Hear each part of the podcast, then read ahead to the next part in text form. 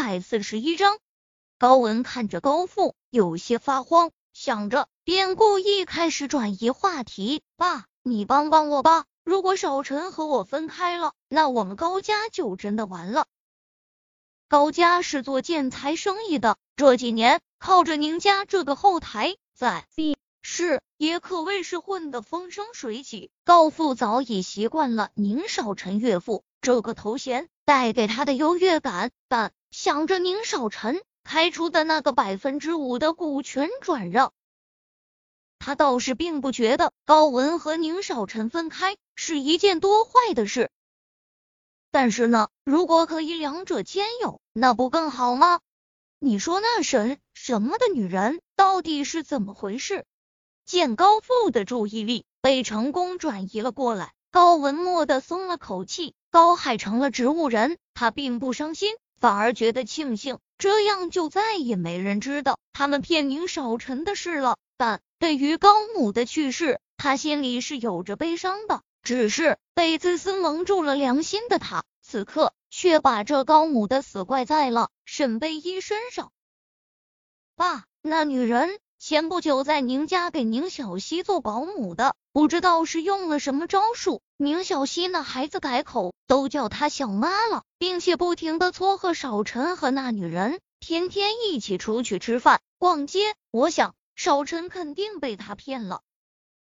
高富蹙眉，抿起嘴角，目光不受控制的凉了下来。忽然想起了什么，你说的那个姓沈的，莫不是上次安海出事那天晚上在手术室门口的那个？高文点头，对，就是他。爸，你看到他了，对不对？你知道吗？那天为了引起少晨的注意力。他居然跑到山下去，跟那个警察一起寻找哥哥。少晨为了找他，也跟了下去。山那么陡，少晨为了他，连命都能不要。高文说到这，已开始低声抽泣起来。高富则是眼神眯了眯，有些意外。那姑娘那天的狼狈，居然是因为找自己的儿子。为了找一个陌生的人，有必要把自己弄成这样？看来这女人确实不简单。想到这，高富的脸色变了又变。不一会儿，他整理好神色，平静的看着高文。既然他不识好歹，那就给他点厉害看看。说到这时，目光冷了冷，又补充道：“对了，那小林不是在你们公司上会啊？那个小姑娘的事处理的就不错。”高文神色一变，爸，你的意思是？高富给他一个明知故问的眼色。至于怎么做，你应该不用我教你了吧？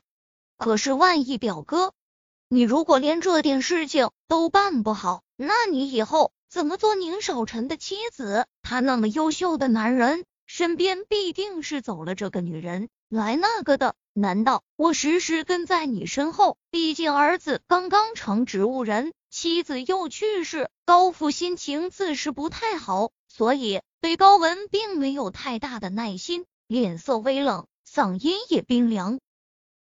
高文点头，没敢再继续这个话题，低头开始抹着眼泪。爸，是我害了高海和妈妈，你放心，我一定会为他们报仇的。砰！高富把桌上的空饭盒挥在了地上，对上高文诧异的目光。淡声说道：“不要以为把责任推给别人就行了。我告诉你，你有本事就把宁少臣给我绑牢了。你要是没本事，以后你是什么样的下场，我可不敢保证。”高文迎上父亲那狠毒的目光时，不禁哆嗦了下。这一刻，他突然觉得自己都不认识面前的男人了。